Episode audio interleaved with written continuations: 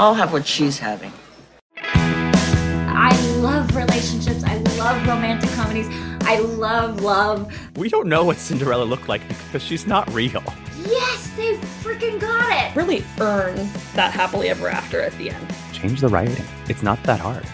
Hello, all you hopeful romantics, and welcome to another episode of What She's Having, presented by Meet Cute, where a glass of rosé isn't required, but it is certainly encouraged. I'm your host, Ashley Eskew, and my guest today, oh, it's such a treat. I really just adore him. It is Mike Manning.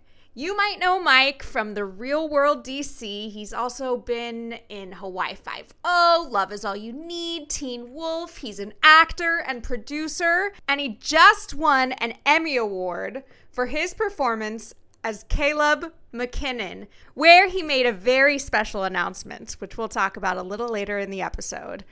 Mike is just the definition of thoughtful heart, and truly, just the longer I talked to him, the more and more I adored him. It is my pleasure to present to you all, Mike Manning. Thank you so much for being with me today, Mike Manning. It's such a pleasure to meet you. Yeah, thank you for having me. You're an actor, an ex-prom king, a political activist, an L G B T Q advocate. You're every one of my favorite leading men tropes we've come to love rolled into one. So I'm so excited to have you there. Wow, thank you for the intro. I need to bring you everywhere I go. I'm I'm yeah. free on Tuesdays. There you go. Okay, Tuesday. With that all in mind, what is your personal relationship to romantic comedies? Um, deep down, I'm a hopeless romantic. I always have been. Uh, I was the kid, you know, eight years old, sitting watching the Disney movie, believing that every single thing that happened in that movie was possible. And and I've sort of grown up that way. I'm a kid trapped in an adult body, and you know, I love romantic comedies for the escapism, but also for the reminder that life is beautiful and life is wonderful. And, you know, there are so many, so many good things uh, around us in the world if we just stop and take the time to look at them. And also that love is just such a powerful thing. You know, you can have somebody that finds love and it changes their entire life. And and I'm a firm believer in that, whether it's romantic or whether it's, you know, like friendship or family or otherwise. Love is one of those things that just holds us together as humans, and, and romantic comedies, good romantic comedies, capture that. I agree with you. In these rom-coms and these Disney films, like you said, love is not just a through line. It tends to be magical in a lot of instances. I want to get to our rom-coms, but since you brought up Disney, what was your go-to Disney film that you would watch over and over again and imagine yourself being that role? All of them. I, I was obsessed with Disney. My brother and I would watch like Aladdin or Hercules or, you know, those types of films. But then when my sister was growing up with her, I would watch Uh, Cinderella and Snow White and the classics, and then Beauty and the Beast we watched a hundred times. So, so I feel like I've I've run the gamut. Uh, and then now I have uh, my brother had a kid, so I have a niece, and with her I watch Finding Nemo and Moana. Uh, I'm a Disney I'm a Disney freak, and I used to actually work at Disney in college. I did an internship where I was Buzz Lightyear and like Pluto and, and some of the characters. In the park? In the park, in, in Orlando, Florida, in the Magic Kingdom. And it was one of the my, the best times of my life. And so I've, I've always kind of been a Disney freak. My brother and I would dance around and grab a carpet and be on the magic carpet and like, and the genie and had that lamp. And so it's just, it's fun to like remember those times, to be around a young person that watches those stories and falls in love with those stories and like believes that they're happening to them in that moment. I always have this reaction that's like, I am so jealous you're getting to feel the beauty of this for the first time. And mm-hmm. also like another one bites the dust. Here we go. Mm-hmm. mm-hmm. And also just like, it's a reminder of that time in your life where that's all that mattered. That, that escapism and that fantasy world and that childlike wonder was all that mattered to you. And sort of before we become adults and, and have all these other priorities. And I think that that's one of the main reasons that I became an actor, is because I fell in love with that escapism. And even today, like when I go on set and I get to play pretend with a bunch of adults, and we're all getting paid to play pretend and to and to be in a different world. And, you know, whether it's a rom-com or a horror or a drama or whatever it is, it's like I'm getting paid to play pretend as if I were a kid. And uh, And that's, I mean, that's the best job there is, in my opinion. I think you're right. So let's dive in. What's your favorite all-time romantic comedy? Um, I would have to, I think it's a tie. I think I would have to say one of the classics that you can always go back to. And I just, I think it's so simple, but it's such a wonderful movie, is uh, Pretty Woman with Richard Gere and Julia Roberts, because you just watch that and, and Richard Gere plays like the reluctant leading man that, you know, doesn't care about love, but he meets this girl. And then Julia Roberts, I, I know that this wasn't like the first thing she did in her career, you know, this came later on, but she just has this like youthful glow, excitement about her, and her smile lights up the screen every single scene she's in. And also, like, I, I saw an interview of, of hers, I think years later, and she was talking about how much they would improv and how like many moments her and Richard would just play with the scene. Like that one scene where he, he gives her jewelry and he snaps the, the box closed, and she like, she like yells and like pulls her hand back. That wasn't scripted. That was something that he did to her, and she just, and she reacted to it.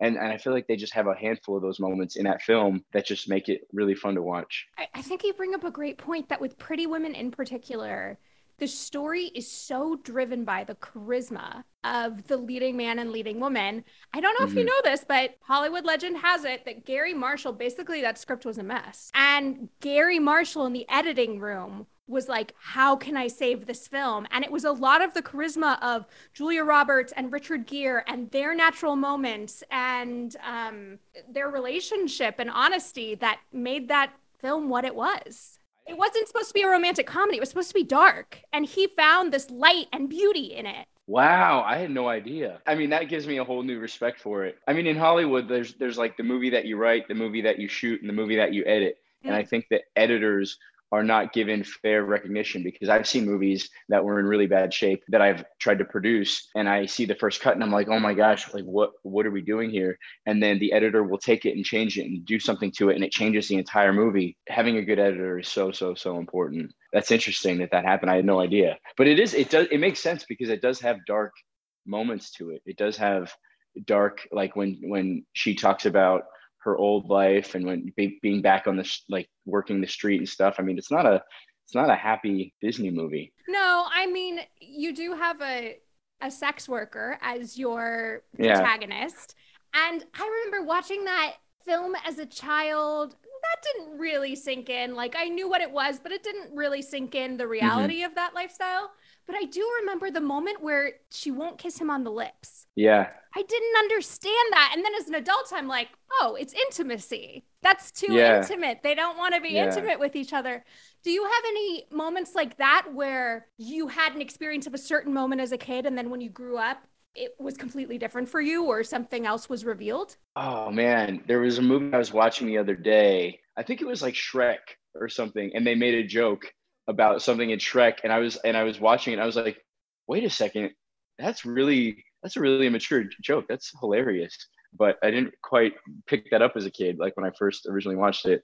Um, I don't remember. I don't remember what it was. But yeah, it, it happens all the time, I think. You'll have these like adult themes. And I think that's I think more and more, maybe not so much Disney, but I think more and more uh, producers and writers are trying to create content that families can watch together, that have things in them that the kids won't understand fully, but that the parents will go, huh, that's clever. Okay, that's funny. Yeah, that four-quadrant programming. Four-quad. Four. Listen to you. Okay, the four-quad. You know what you're talking about. Yeah, you know. Uh, thank you. So do you. You're welcome. With Pretty Woman in particular, I grew up with a certain relationship to rom-com, rom-coms because I was a female. I was watching these female-centric films, and I was taking in certain information. I'm curious, how did you take in what was going on with the men in these films? How did that affect you and your lens of love as a young man? Ah, that's great. I mean, I, I'm a I'm a huge fan of films that have a balanced storyline and have strong female characters. I think for too long, Hollywood had a tendency to make potentially really strong female characters sort of damsels in distress and needing to be saved by the the man. And I think now in the last ten years, there's really been a push to create complex, strong female characters that don't really a man for happiness, especially in the rom-com world. I think that's important. And and growing up, I, I sort of think that there was this idea that like the man had to be strong and couldn't be emotional and and had to come in and save the day and and everything else. And and I think that that lends negatively to ideas that like men can't be emotional and man, men cannot be vulnerable and men have to have all the answers and men can't share their feelings and they have to be strong and everything. And I think that's that's changing for the better in film and in television, so that now when we see these things, um, my second favorite rom-com, because I said it was a tie, yeah. is the, the Proposal. So and the, and actually, it goes with your question. The, the reason I like The Proposal, first of all, I think that Ryan Reynolds and Sandra Bullock are insanely good actors. I love Ryan Reynolds, his humor, uh, just that sarcastic, like really quick, intelligent humor. Um, and then Sandra Bullock, I think she's one of my favorite female actresses. And in, in that story, she plays this badass titan of industry's boss that doesn't need anything. And he's like the boy toy. And the power struggle is reversed to what we we would see in Pretty Woman. And, um, and, and then in the end, they both end up really sort of being vulnerable and really falling for each other in a way that I think is cool and realistic. And, and I like that. And I, and I really like relating to the Ryan Reynolds character in that as a man, being like, okay, uh, there's this powerful, like badass woman that that is asking me to do things. I'm gonna do it. Okay, cool. Let's see where this goes. And so it's the exact opposite of, of Pretty Woman. I love The Proposal. Truly, my fiance and I just watched mm-hmm. that one the other day. It's it's one of those that if it's on T V, I'll be like, oh, I have to watch it. Yeah, yeah. I mean, even like there's so many great B characters in The Proposal too, like mm-hmm, Betty mm-hmm. White, Mary Steenburgen, Craig T. Nelson, and just because I'm a theater dork, like Dennis O'Hare. As mm-hmm. you, there's so many amazing people in that film. Besides the incredible comedic skills of Sandra Bullock and Ryan Reynolds, yes, inarguable. What do you think it is about that world in particular that I, I feel like The Proposal is a favorite for a lot of people? What do you think draws people in, minus the lead character's charisma? Do you, is there a truth to the story that's pervasive? Is it the beauty yeah. of Alaska? What do you think it is? Who doesn't like romance on like a vacation, or, you know, having to go away from home, like having to change, you know, I'm going to go on this trip and I'm going to meet somebody and I'm going to, we're going to have this great story. And so I think that there's an element of that, that escapism and that like, oh, I'm going to go somewhere and forget my life and fall in love with somebody and come back with a great story. But then there's also that like very realistic workplace romance kind of thing. And nowadays, you know, we spend so much time at work and in work environments and hanging out with coworkers and hanging out with this. And and I think that there's that like element too of like, huh, maybe I could fall in love with my boss. Maybe I could meet somebody at work. Maybe I could do this.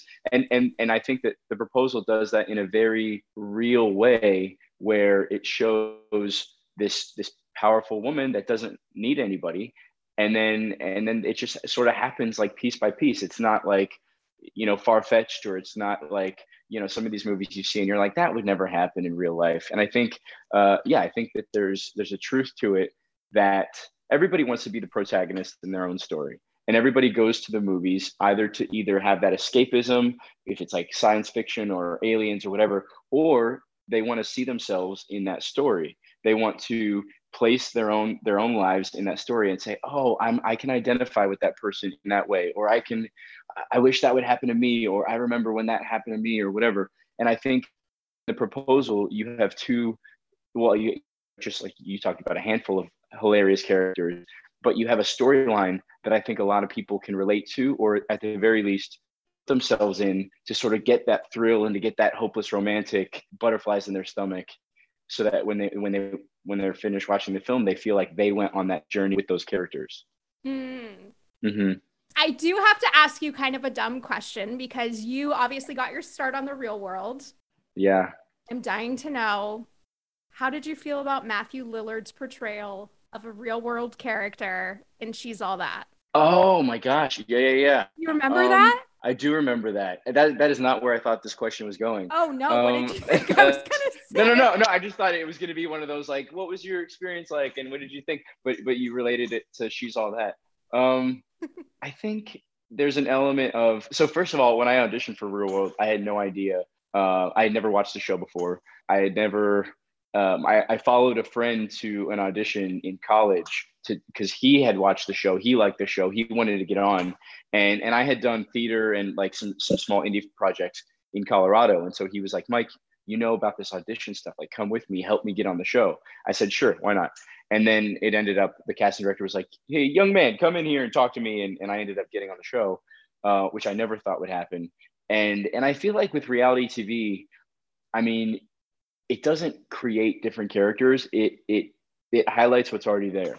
It, it makes people, you, you have these people that go on reality T V and they, they throw the wine glass and they yell at people. And you have these like, these housewives that, that yell at each other, or the, the Kardashians that, you know, that, that try to do it for the, the viewers and do it for the drama. But then you have other people like Undercover Boss is a reality show. That's one of my favorite shows to watch in the reality genre, because you, you see these people that are, are going into like their business that they love so much and getting to know workers. And, um, and some, some of the disguises are awful. And I'm like, this has to be scripted, because there's no way that somebody believes you're a real human. But anyway, um, like, I, I just, I don't know. I think that reality T V just, exa- it, it, like, there is no, like, this is how a reality T V person acts. It's like, you are either obnoxious or you are this person. And then putting a camera in front of you just accentuates what's already there. It brings out what's already there. Oh, interesting. Okay. So then yeah. When you were on The Real World and you rewatched it, what inner thing about you did you see that they brought out? Well, my season was Real World D C. And so this was on the heels of Obama being elected and the Hope campaign and young people being involved in politics, which is one of the reasons I think they chose Washington D C to, to film the show. Mm-hmm. And nobody else in the house was very politically involved. One of the girls did volunteer for an organization to help communities in Africa, and I thought that was great, but nobody else in the house really did anything political. So, and I was the only one. So I, I, I worked for the Human Rights Campaign, and I ended up lobbying members of Congress for like equal rights. And that's what they made my storyline, basically, because I was the only one in the house that was doing something political. And of course, I, you know, you're locked up in a house with no T V, no radio, no cell phone for three and a half months with seven strangers you've never met before in a place you've never lived. So of course you're going to fight. Of course there's going to be drama. Of course, you know, and, and like we're, we're drinking and stuff together in this house, and we can only leave when we have like a, like quote unquote approved trips. So it's like, of course some people are going to drive you crazy. And I, and I fought with people and I, whatever it was, but they, on that show, editing is everything, like we talked about. And I think that with that show, they edited me to be very positive and very like political and very intelligent. They made me look so much smarter than I really am. So that was, that was nice of them. I'm sure that's not true. You, the first thing you said was they can only enhance what's already there. So I need to affirm you. All right. Touche. Touche. Thank you for that. You've stayed politically active. Um, mm-hmm. You're bisexual and a huge advocate in the community.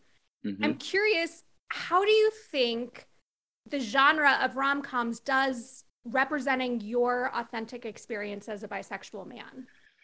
Um, that's a good question. To be honest, I think that the rom-com genre, when compared to other movie genres, is falling behind in accurately portraying different storylines that are not the, you know, man versus meets woman, woman meets man, they fall in love kind of thing. I think that um, you have a culture that is a little bit behind representing, you know, the L G B T Q community. There was a study that came out that like, it was like a New York Times study a couple of weeks ago. And it said that with, with people under the age of twenty-three, one in six identifies as non-straight. One in six.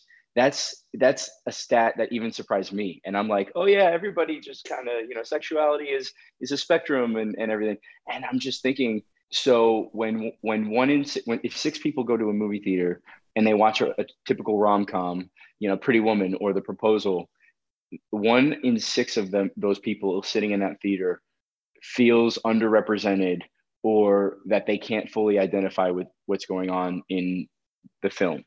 And I think that's changing. I think the Hallmark Channel just released its first gay storyline this year, I believe. John Bennett. Or, or, yeah, it, yeah, Jonathan Bennett, who's a good friend of mine. Um, and and I think that was fantastic. I think that's a step in the right direction. Um, I think that I, I hope to see more of that. But that goes toward, I mean, I, I don't want to say the rom-com genre specifically. I think that representation matters, and and having people, uh, like we talked about, being able to see themselves in those storylines matters. And we have made huge progress with like the, the Black community, the Asian community, strong female characters, you know, emotional men, breaking toxic masculinity and stereotypes. And I, I think that we've made progress with a lot of these communities. I would hope to see the progress for, for L G B T representation in moving forward with like more of these romantic comedies. Is there an authentic part of coming of age as a bisexual man in terms of love that you are like, why are we not telling this story? This is so beautiful uh, and important. Yeah. I, well, I think, I think like. We're funny, I, you know? Yeah. I think that Love Simon came out, um, and my friend Greg Berlanti sort of found that, produced that, made that, released that in the world. I think that with Love Simon, that was a, f- a film that I remember going into the, to a preview and, and seeing and leaving the theater thinking, damn, I wish that I had that movie in high school.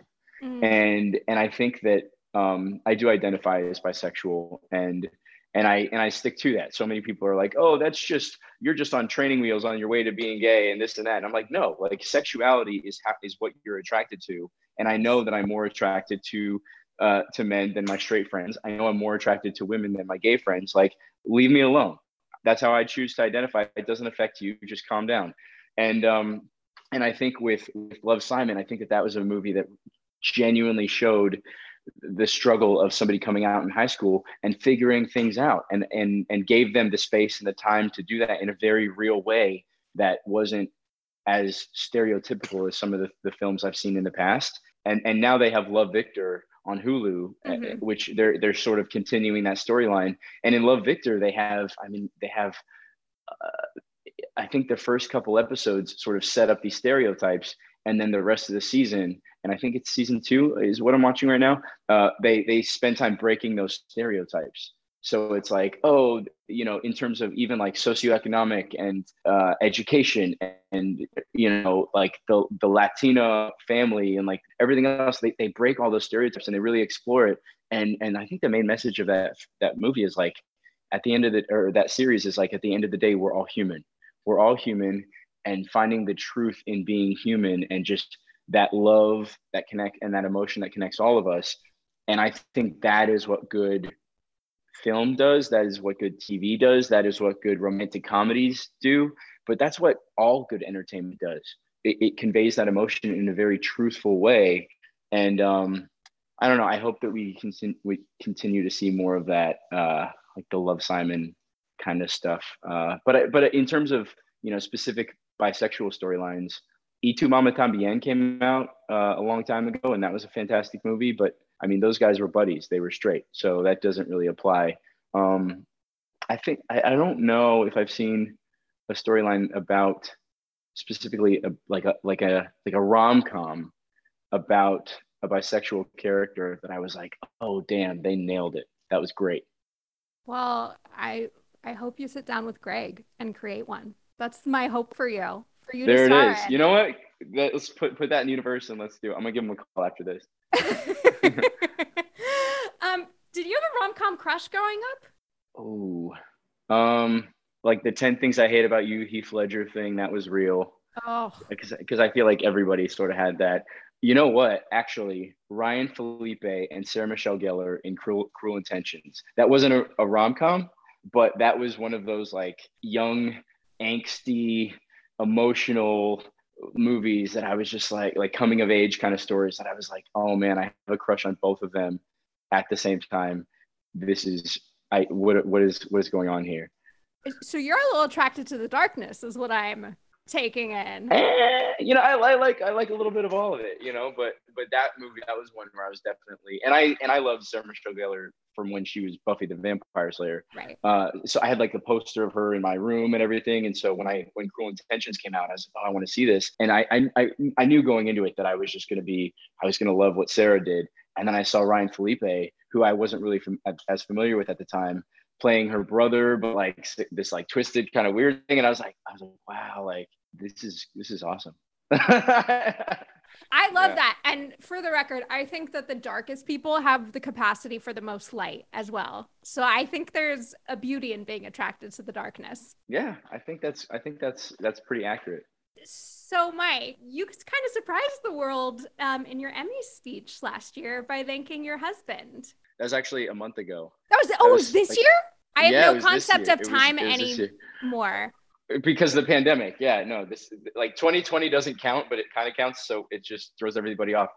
I'm uh, still a jerk, but I'm yeah. more excited that you're like, fresh. Well, are you fresh in the newlywed thing, or did you just go public? I just went public. So I've been married for a while now, and my husband is very, uh, he's, he's sort of shy. He's not in the industry at all. He hates posting pictures. He hates, which I, I love, I both love and I hate that, because there are some times where I'm like, I want to take him to an event and I want to show him off and I want to be in public and I want to do that thing. But, and he's just not, uh, he has, he's so intelligent. He has so many amazing qualities. Going to events with me and making small talk with strangers is not one of those things. Uh, not one of those skill sets. He, he hates it. So I just don't bring him anymore. But then on this, on the flip side, it's like some, sometimes he keeps me grounded, because sometimes I'll come home and I'll say, oh, I met with this director, or, oh, I, you know, had this like producer session for this thing. And, you know, and, and I'll start to like feel sorry for myself and just sort of whine. And he'll say, oh, well, you know, you're great and you'll get the next one. Calm down. And I'm like, oh, okay. All right, cool. You know, whereas if I live with somebody that was more creative, they may be like, oh, I'm so sorry. Let's like, let's pour a glass of wine and let's talk about it. He's just yeah. like, Mike, you're great. You're fine. It'll like the next one. Just calm down. What do you want for dinner? And I'm like, okay, all right.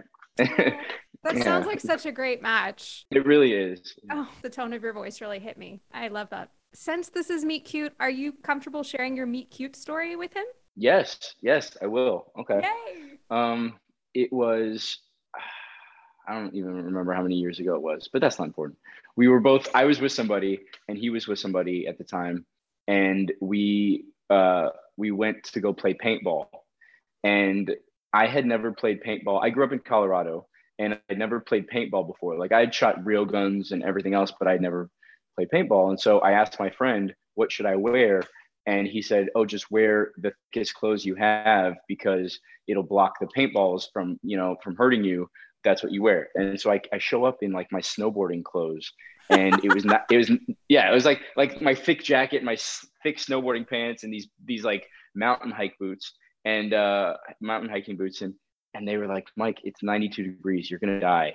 If you, if you do that, you can't do that. And I said, well, what do I do? And they said, well, Nick is his name. Nick has some extra stuff. And they, they call and they're like, hey, Nick. And I look over, honestly, like out of a rom-com. We're in this big dirt parking lot, and he jumps out of his Jeep Wrangler in this like camo army shirt, and he was like walking over, and I'm like, damn. And the weirdest thing about it is I was was texting on a phone to try to get directions to the paintball place. And I am not somebody that's like, oh, butterflies, love at first sight. Like, before this moment, I was never that person. And I'm texting, and I was texting Nick, who was giving us directions to meet them at playing paintball. And we, for some weird reason, I got butterflies when I was texting this person. I'll take it one step further. When we get there, there were two Nicks.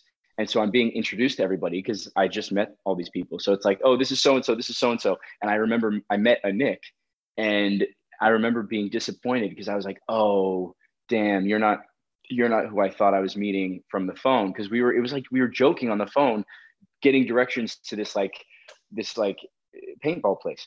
And so I remember thinking, oh man, you're, I'm disappointed. Like, you're not the Nick I thought you, you were. I was excited to meet. That's so strange. Keep in mind, I'm not single. So I'm trying, I'm keeping all of this below the surface. Like, Mike, you're, you're being unfair right now to the person you're with. It's just like, stop thinking about this. But I got butterflies and I didn't know why. And then when he came over, they called his name and they're like, Nick. And he comes over, and it was exactly who I pictured. I couldn't even look him in the eyes. He couldn't look me in the eyes.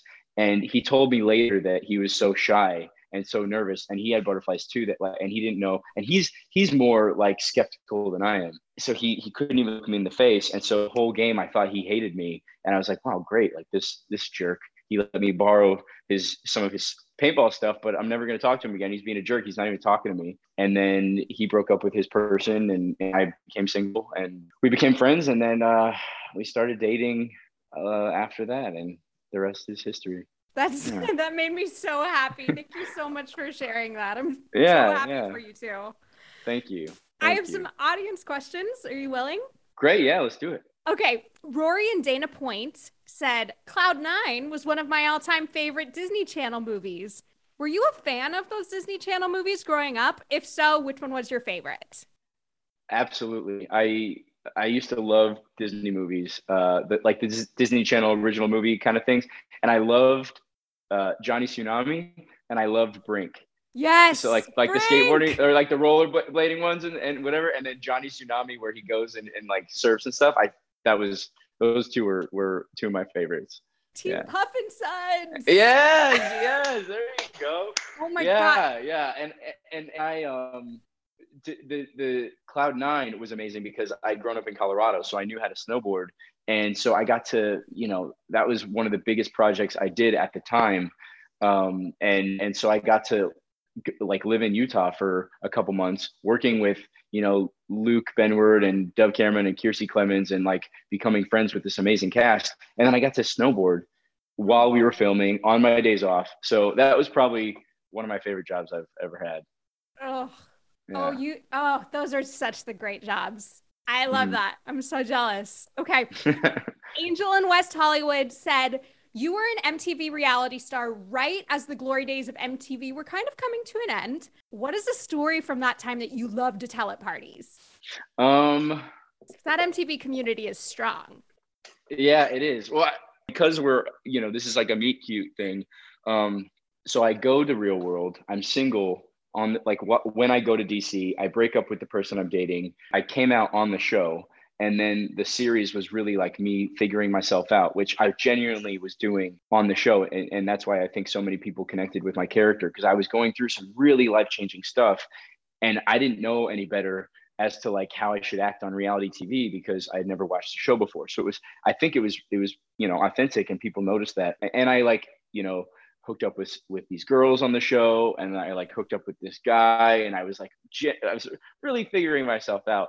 And then, because it was the first time in my life I was allowed to do some of those things. And then the person I was dating back in Colorado uh, came out to visit, and we got back together. And it was this whole, like, I miss you so much. I'm so sorry I broke up with you, you know, like, and it was this very emotional, very like, I, I, I feel like that was the second time in my life that I had fallen, ever fallen in love.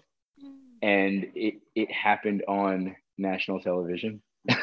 Uh, but it was, it was like a really, I remember that that's probably one of my favorite moments there, is like genuinely being a young man in love and, and having that captured forever on camera. So I can, you know, when I'm a hundred, I can go look back and watch that and, and remember how much of a hopeless romantic I was before I was jaded by life. You know what though? That's, that sounds like fearless authenticity to me, and not only for you to go back and watch when you're a hundred, but what about the twelve or thirteen year old that was watching that, that was going through the same stuff when you were twelve or thirteen? I bet you being fearless enough to be authentic was such a gift to them. That's a great point. Yeah. Thank you for saying that. Of course. Well, you've made it to the lightning round, sir. Here we go. All right. Grand romantic gestures or quiet nights in? Uh, both. You need both. Good call. Judd Apatow or Nancy Myers? Judd Apatow. As a kid, Disney or Nickelodeon? Disney. And finally, what is the greatest act of love you've ever witnessed? Oof. Um, damn.